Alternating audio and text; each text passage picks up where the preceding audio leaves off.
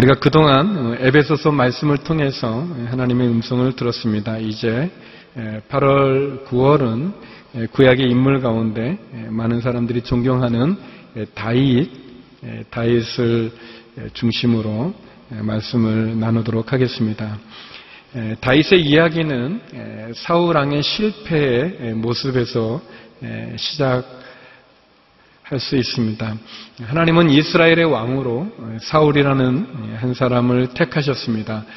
사울이 하나님으로부터 택함 받은 것은 그가 자격이 있거나 또 능력이 많아서가 아니라 하나님께서 은혜로 그를 선택하여 왕으로 세웠습니다.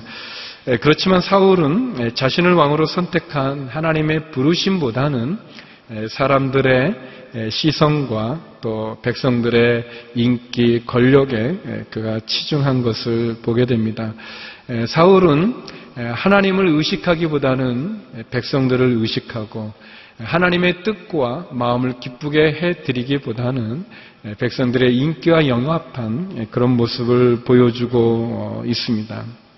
사울은 자신이 사람들에게 백성들에게 어떻게 비칠까에 대한 관심은 많이 있었지만 정작 자기를 왕으로 세우신 하나님에게 자기가 어떻게 비춰질까는 소홀하게 여겼습니다.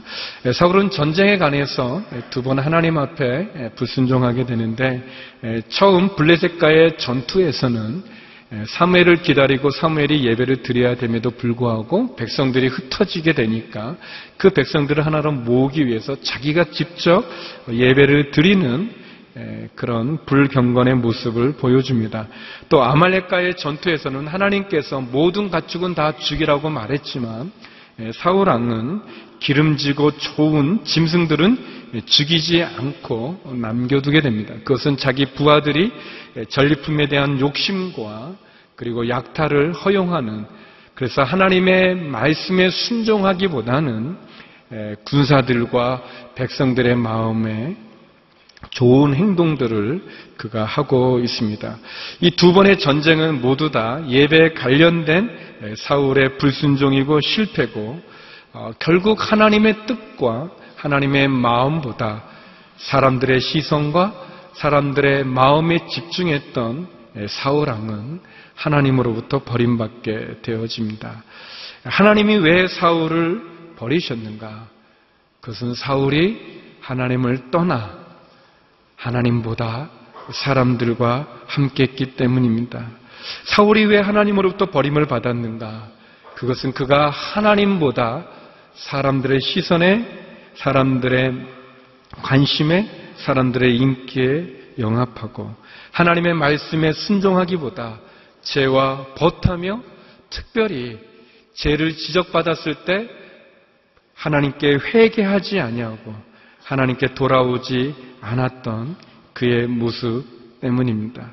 사울은 하나님을 하나의 수단으로 하나의 방법으로 자기의 왕을 유지하는 하나의 도구 정도로 하나님을 이용했지. 하나님을 예배하며 하나님의 말씀에 순종하고자 하지 않았습니다.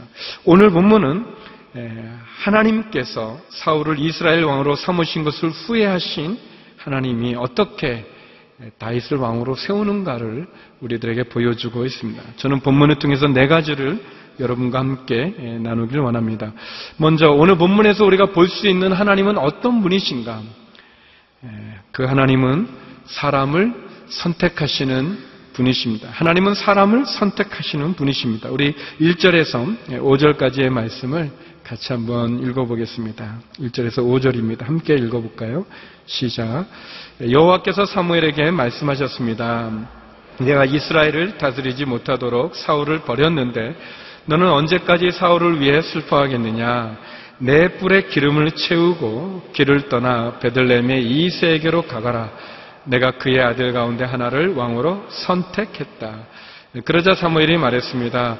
제가 어떻게 가겠습니까? 그 소식을 들으면 사울이 저를 죽일 것입니다. 여호와께서 말씀하셨습니다. 암소 한 마리를 갖고 가서 내가 여호와께 제사를 드리러 왔다라고 말하여라. 그리고 이세를 제사 드리는데 초청하여라. 그러면 어떻게 해야 할지 내가 내게 알려주겠다. 너는 내가 일러주는 사람에게 기름 부어야 할 것이다. 네, 사무엘은 여호와께서 말씀하신 대로 했습니다. 그가 베들레헴에 도착하자 그 성의 장로들이 떨면서 그를 맞이하며 물었습니다. 평안한 일로 오셨습니까? 사무엘이 대답했습니다. 그렇다. 평안한 일로 왔다. 내가 여호와께 제사를 드리려고 왔으니 너희는 몸을 거룩하게 하고 나와 함께 제사 드리러 가자. 그리하여 그는 이세와 그 아들들을 거룩하게 하고 제사에 초청했습니다. 네, 하나님께서 사무엘에게 말합니다. 사무엘은 선지자였는데 말씀하십니다. 내가 이스라엘을 다루지 못하도록 사울을 버렸는데 너는 언제까지 사울을 위해 슬퍼하겠느냐. 네, 사랑하는 성도 여러분, 사무엘에게 하나님이 말합니다. 내가 이스라엘을 다루지, 다스리지 못하도록 사울을 버렸는데 너는 왜 그에게 집착하고 있느냐? 성도 여러분, 혹시 하나님께서 버리셨는데 우리가 집착하고 있는 것이 있으신지요? 하나님의 계획은 다른 곳에 있는데 우리는 아직도 예전의 것에 집착하여 하나님이 예비한 것을 보지 못하고 있지는 않으신지요? 하나님 말합니다. 너는 베들레헴에 가서 이세 아들 가운데 한 사람을 왕으로 선택하여라. 이렇게. 내가 선택한 그에게 기름을 부어라. 라고 얘기하고 있습니다. 어, 사실 이것은 굉장히 위험한 얘기죠. 에, 왜냐하면 사울이 왕으로 있는데 또 다른 사람을 왕으로 임명한다는 것은 그것은 반역과도 같은 거고 구테타인 거. 어떻게 보면은 사울왕이 이 사실을 알면 사무엘을 죽이지 않겠습니까? 그래서 사무엘이 말합니다. 제가 어떻게 가겠습니까? 그 소식을 들으면 사울이 저를 죽일 것입니다라고 얘기하죠. 굉장히 난처하고 길이 없어 보입니다. 그런데 하나님이 지혜를 주십니다.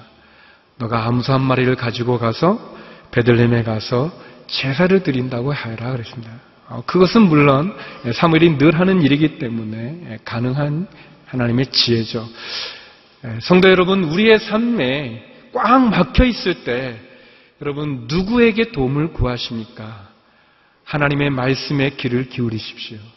여러분이 어떻게 행동해야 될지 모를 때, 어떻게 나가야 될지 모를 때, 여러분이 어떻게 결정해야 될지 모를 때, 어떻게 말해야 될지 모를 때, 하나님에게 지혜를 구하고, 하나님에게 말씀을 구하고, 하나님에게 길을 구하시기 바랍니다. 그러면 하나님이 우리에게 지혜를 주실 것입니다. 우리에게 막혀진 문, 그 문을 열어 주실 것입니다. 우리의 나가는 길이 막혀 있을 때 아무것도 할 수 없는 것 같은 두려움의 상황에 놓여 있을 때 하나님에게 도움을 구하십시오. 하나님이 우리를 도와주실 것입니다.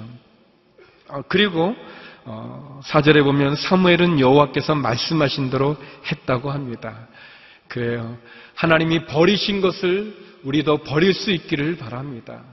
하나님이 잊으시고 새로 보여주시는 그 새로움에 순종할 수 있기를 바랍니다. 특별히 하나님의 말씀대로 순종하는 저와 여러분이 되기를 주의 이름으로 축원합니다. 사울이 결정적으로 하나님에게 버림받은 것은 그가 하나님의 말씀에 불순종한 것입니다. 하나님의 말씀에 순종함으로 하나님의 말씀에 따름으로 하나님이 말씀하신 그 자리에 쓸 수 있는 우리가 되기를 원합니다. 사무엘이 베드레헴에 도착해서 그 성의 장로들이 떨면서 사무엘을 맞이합니다. 혹시 무슨 큰 사건이 생길지 모르기 때문에 보게 됩니다. 이 이런 장면을 보면 이 사울 왕이 얼마나 타락했고 얼마나 하나님에서 멀리 떠나간 것을 보게 됩니다. 하나님의 세우신 선지자가 사울 왕이 혹시 자기를 죽일지도 모른다는 또 베들레헴의 장로들이 예, 사울과 사무엘의 그 긴장 관계로 인해서 떨고 있는 이 모습을 보면서 사울 왕이 하나님 앞에서 얼마나 많이 먼 곳에 있는가를 보게 되죠. 예, 사무엘이 말합니다. 내가 제사를 드리러 왔고 이세의 아들들도 그 아, 아들들도 이 제사에 거룩하게 예, 초청하는 장면을 보여줍니다. 하나님은 말씀하셨으면 내가 베들레헴의 이세의 아들 가운데 하나를 왕으로 선택했다라고 말합니다. 이세, 어, 이 이세라는 사람은 유다의 자손이지만 에, 그는 흠도 많은 사람이고 그리고 그 가문도 에, 그렇게 좋은 가문의 사람도 아닙니다. 우연의 일치인지 이 이세라는 이름의 뜻은 사람이라는 이름의 뜻입니다. 그러니까 이세의 아들 가운데 하나를 왕으로 삼, 세우겠다는 거. 그러니까 사람의 아들 가운데 하나를 왕으로 세우겠다는 거죠. 예수님은 종종 예, 신약에서 보면 당신을 예, 인자, 사람의 아들로 예, 표현했습니다. 왜 하나님께서 이세를 통해서 다윗을 왕으로 삼고자 하는가? 마치 이세, 사람, 아담 그 이름처럼 예수 그리스도의 다윗이 이세의 아들로 하나님의 선택을 받는 장면은 마치 예수님께서 메시아로서 사람의 아들로서 하나님의 선택받는 부분을 보여주는 예표라고도 말할 수 있습니다. 하나님은 사람을 선택하십니다. 개혁 성경은 이 선택이라는 단어를 예선이라는 단어로 썼는데 시브리어로 라하라는 단어 이 동사는 보다, 바라보다, 조사하다, 주시하다, 느끼다, 경험하다라는 그런 뜻이 있습니다. 하나님은 어느 날 자신의 마음에 합한 한 소년을 보셨습니다. 목자의 마음을 가지고 있는 한 목동을 주시하셨습니다. 그리고 그를 느끼시고 그리고 그를 선택하여 주셨습니다. 동일하게 여러분, 하나님께서 저와 여러분을 보시고 그리고 우리를 주시하시고 그리고 우리를 느끼셔서 우리를 선택하셨음을 기억하시기 바랍니다. 하나님은 저와 여러분을 선택하셨습니다. 하나님은 저와 여러분을 보시고 또 주목하시고 주시하시고 그리고 우리를 느끼시고 그리고 우리를 구원의 자리로 십자가의 자리로 우리를 불러 주신 것입니다. 우리를 선택하여 우리를 부르신 그래서 우리를 십자가의 구원의 자리로 초청하신 그 하나님을 만나기를 주의 이름으로 축원합니다. 두 번째 오늘 본문에서 우리가 볼 수 있는 하나님은 어떤 하나님이십니까? 그 하나님은 우리의 마음의 중심을 보시는 분이십니다. 우리 6절에서 10절까지의 말씀을 같이 보시겠습니다. 같이 한번 읽어볼까요? 시작. 그들이 도착하자 사무엘이 엘리압을 보고 생각했습니다. 여호와께서 기름 부으실 사람이 정말 여호와 앞에 나와 있구나. 그러나 여호와께서 사무엘에게 말씀하셨습니다. 겉모습이나 키를 보지 마라. 나는 그를 이미 버렸다. 내가 보는 것은 사람이 보는 것과 다르다. 사람은 겉모습을 보지만 여호와는 마음의 중심을 보신다. 그때 이세가 아비나답을 불러 사무엘 앞을 지나가게 했습니다. 그러나 사무엘은 이 아들도 여호와께서 선택하신 사람이 아니다라고 말했습니다. 이세가 산마를 지나가게 하자 사무엘이 또 말했습니다. 이 아들도 여호와께서 선택하시지 않으셨다. 이세는 자신의 일곱 아들들 모두를 사무엘 앞에 지나가게 했지만 사무엘은 이렇게 말했습니다. 여호와께서 이들을 선택하지 않으셨다. 예, 이, 이 말씀은 예, 너무 좋은 말씀이죠. 예, 이 특별히 키가 작으신 분이나 아니면 겉모습에 아픔이 있는 분들은 이 말씀을 어디다 적어 놓으세요. 하나님은 겉모습이나 키를 보지 마라. 얼마나 위로가 되는 말씀입니까? 얼마나 우리에게 희망적인 말씀입니까? 하나님은 누구를 선택하시는가? 하나님의 선택의 기준은 무엇인가? 여기 보니까 어, 이세의 아들들, 일곱 명의 아들들이 나와 왔는데 사무엘이 생각을 했어요. 생각을 그 장남 엘리압을 보니까 아마 엘리압이 키도 크고 용모가 그 왕의 그런 어, 그 형상을 가진 그런 사람이었나 봐요. 그러니까 사무엘이 생각하는 거 말하는 게 아니라 생각합니다. 야, 하나님이 예배해 놓은 사람이 바로 여기에 있구나. 하나님 틀림이 없구나라고 얘기하죠. 근데 하나님 그 사무엘의 생각을 아시고 말씀하시는 겁니다. 겉모습이나 키를 보지 마라. 내가 보는 것은 사람이 보는 것과 다르다 그랬습니다. 사랑하는 성도 여러분, 사람들은 겉모습이나 키를 보지만 하나님은 외모를 보지 않습니다. 사람들은 잘못 선택할 수 있지만 하나님은 잘못 선택한 것을 바로 잡으시는 분이십니다. 사람들은 그 사람의 배경을 보지만 하나님은 그 마음의 중심을 보시는 분이십니다.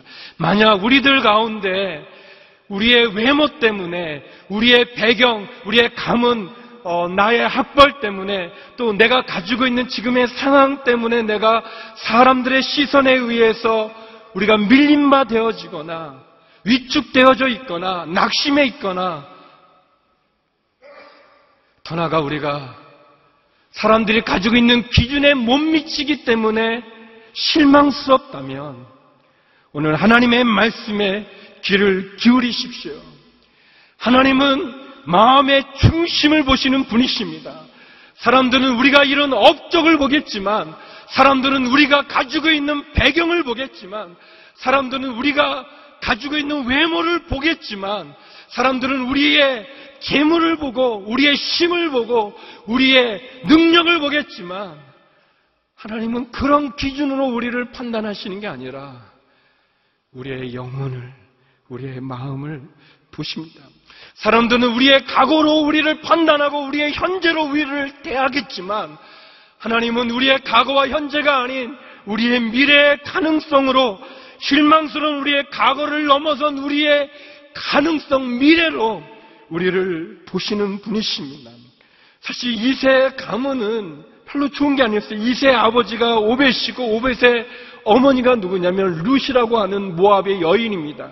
이스라엘 사람들이 증오와 멸시를 했던 그 이방 족속, 모압 족속에 피가 섞여 있는 가문이었어요. 이세 할머니가 이방 여인이었습니다. 그런데 하나님, 이방의 피가 멸시하고 증오하고 가증하게 여겼던 이방의 피가 섞여 있는 이세의 아들 가운데 한 사람을 하나님 택하시려고 하는 것입니다. 하나님은 투표에 의해서 사람을 선택하지 않으십니다. 하나님은 사람들이 가지고 있는 기준으로 우리를 택하는 것이 아닙니다. 그렇기 때문에 우리가 하나님 앞에서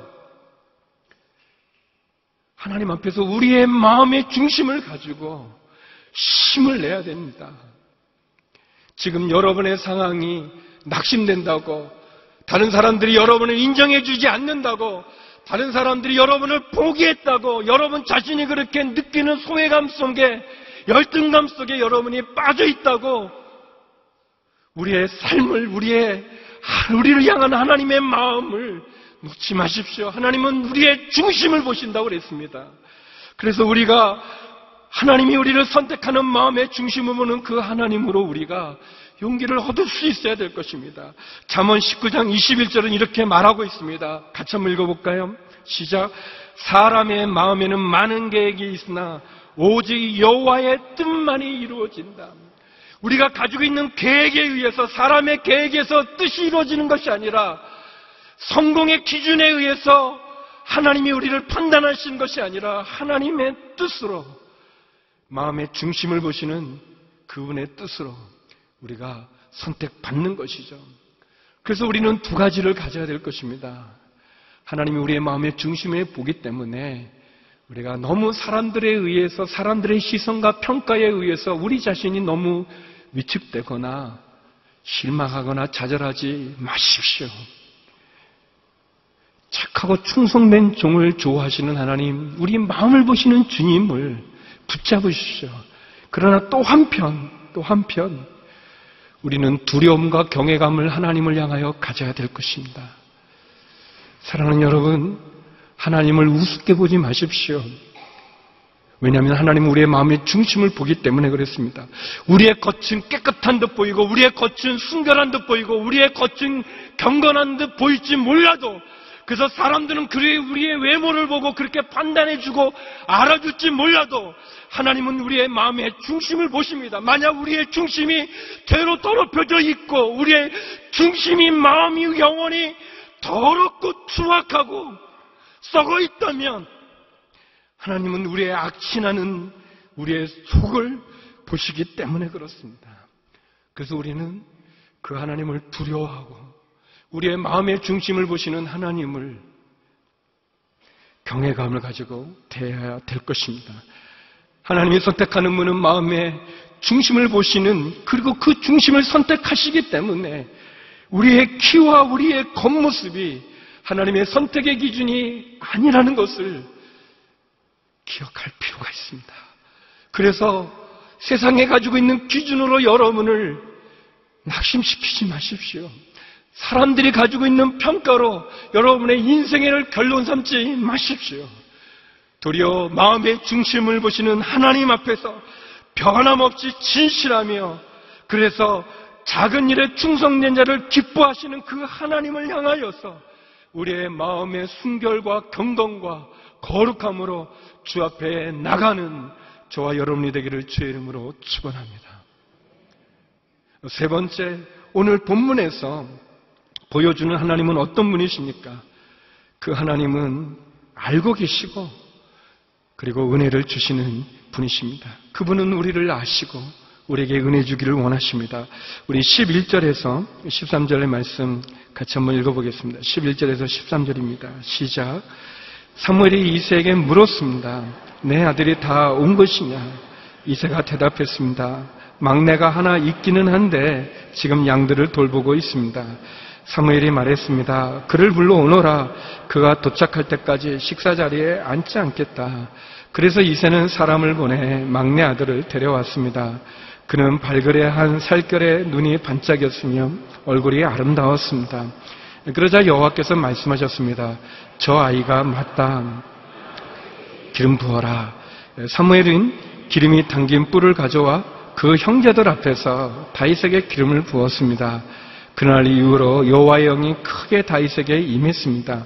그러고 난 뒤 사무엘은 거기서 떠나 라마로 갔습니다. 예, 이 본문 말씀 얼마나 예, 좋습니까? 사무엘이 이세에게 묻죠. 내 아들이 다 온 것이냐? 내 아들이 다 온 것이냐? 사랑하는 성도 여러분, 하나님은 이세가 데려오지 않은 그의 막내 아들을 알고 계셨습니다. 예, 보이지 않는 아들이 있음을 아셨습니다. 마찬가지로 하나님은 저와 여러분 우리를 아시는 분이십니다. 사람들이 인정해주지 않아도 사람들이 데려오지 않아도 그분은 우리를 아시는 분이십니다. 그분은 우리의 사정과 우리의 형편을 아시는 분이십니다. 사무엘이 묻죠. 어, 너의 아들이 다 온 것이냐? 그렇게 묻죠. 하나님은 그렇게 우리를 물으시는 분이십니다. 이세가 대답합니다. 막내가 하나 있기는 한데 지금 양을 돌보고 있습니다. 이 막내라는 표현이 그냥 끝에 난 마지막 아들이라는 뜻이라기보다는 하가톤이라는 그런 용어인데 중요하지 않다라는 별 볼 일 없다 그런 뜻입니다.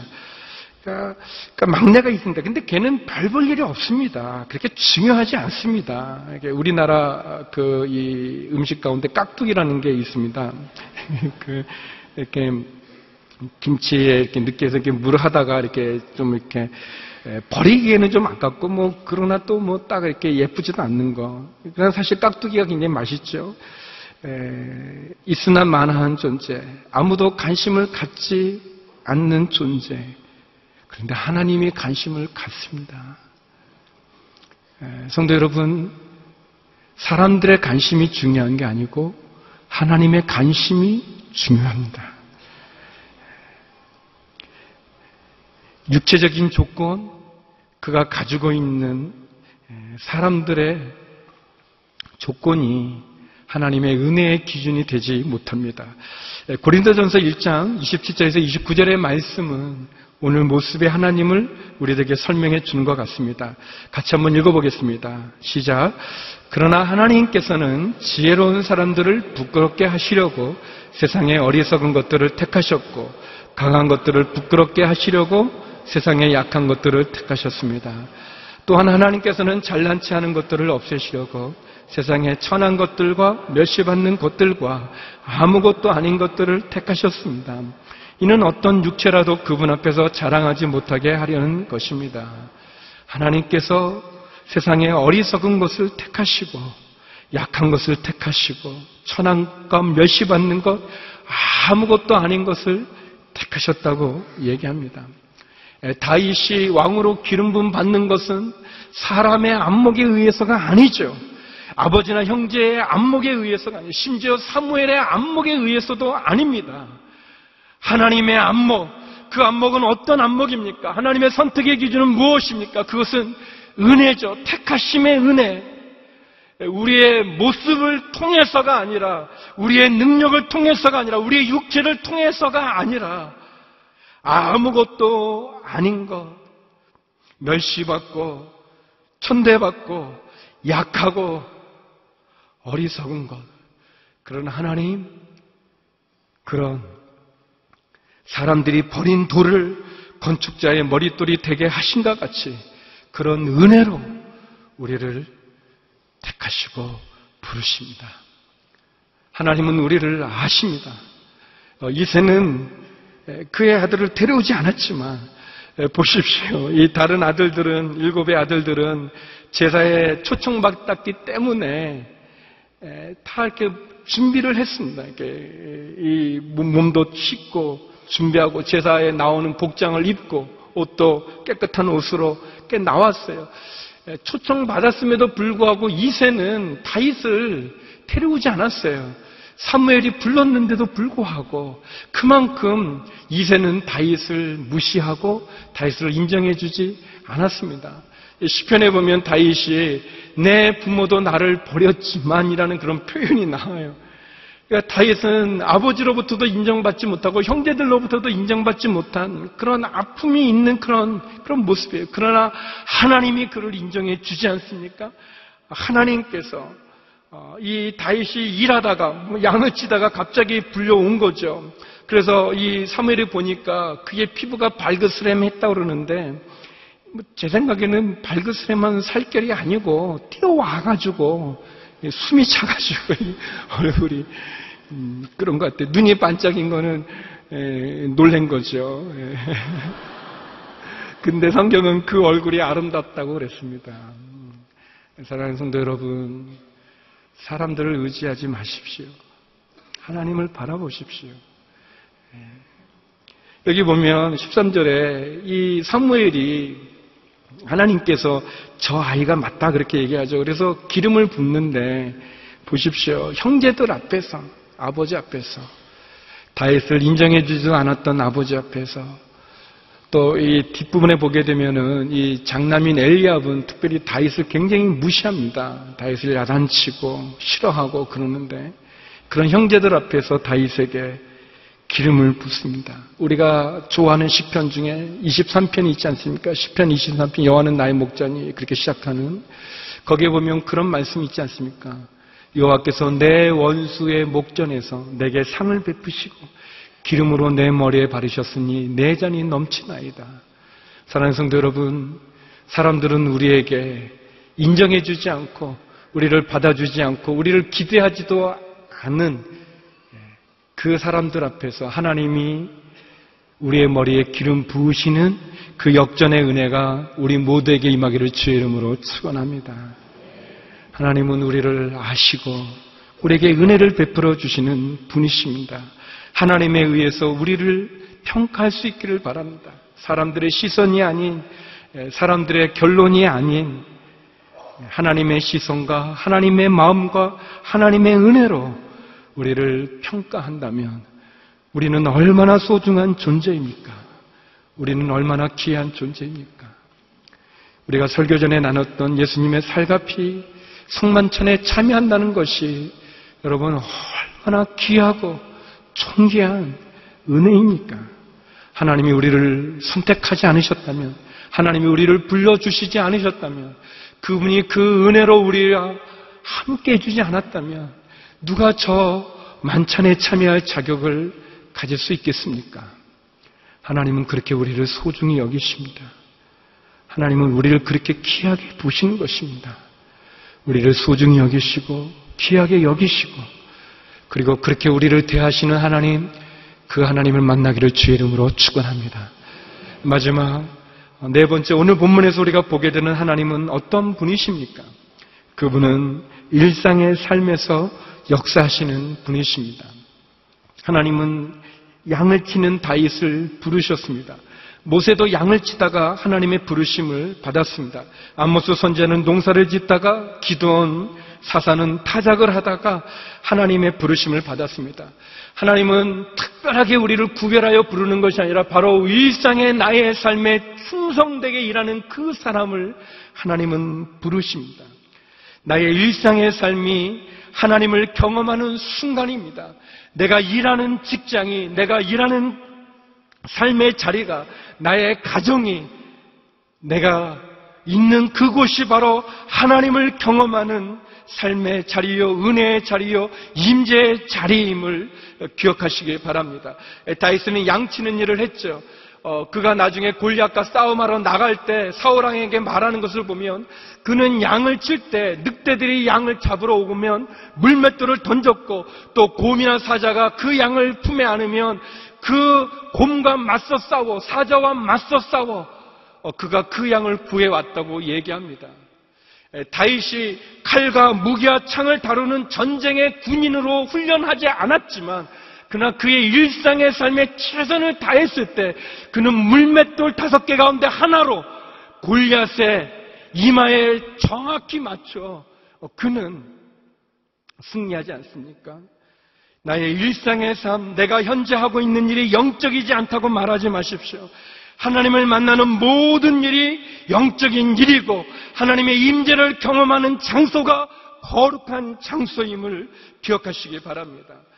여기 보면 어, 다윗이 이제 기름 부음을 받고 나서 그가 뭐 명함에다가 이제 목자에서 차기 왕으로 선택된 자라고 이렇게 명함을 새겨서 사람들에게 나눠주지 않았습니다.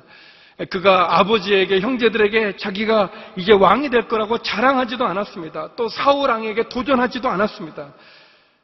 다윗은 그의 일상의 삶의 자리인 양치는 자리로 돌아갔습니다. 사랑하는 성도 여러분, 하나님은 우리의 일상의 삶을 귀하게 여기십니다. 아이들을 키우는 일, 또 가정을 위해서 일하는 우리의 직장, 그리고 공부하고 내게 주어진 그 일상의 삶의 하루하루를 충성되이 최선을 다해서 살아가기를 하나님은 말씀하고 계십니다. 13절에 보면은 드디어 다윗의 이름이 처음 등장하죠. 이 다윗이라는 이름은 구약의 600번 그리고 신약의 60번 이상이나 나오는 이름입니다. 하나님은 다윗을 그 이름으로 부르십니다. 그 이름을 불러주시고 그 이름에 합당한 기름 부심을 허락하여 주셨습니다. 하나님은 저와 여러분을 이름으로 부르시는 분이시고 그래서 그분은 우리를 아시고 은혜를 주시고 우리의 마음의 중심을 보시고 그리고 우리를 선택하시는 분이십니다.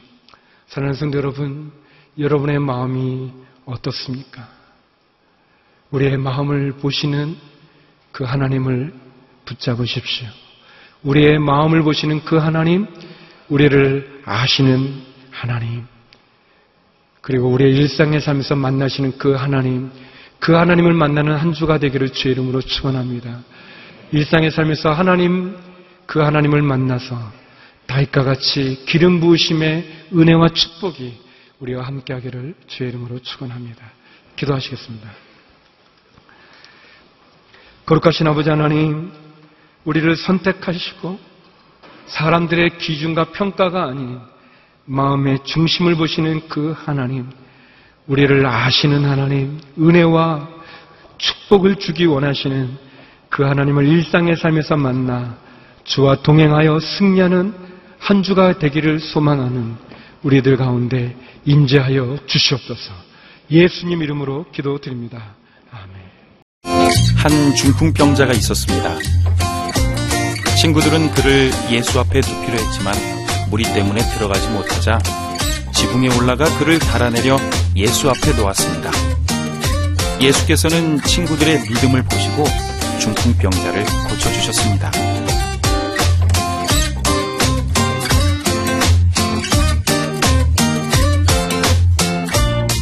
믿음의 친구가 필요한 사람들이 있습니다. 영혼의 아픔을 치료하고 영적인 갈급함을 채워주는 믿음의 친구. CGN TV와 함께 믿음의 친구가 되어주세요.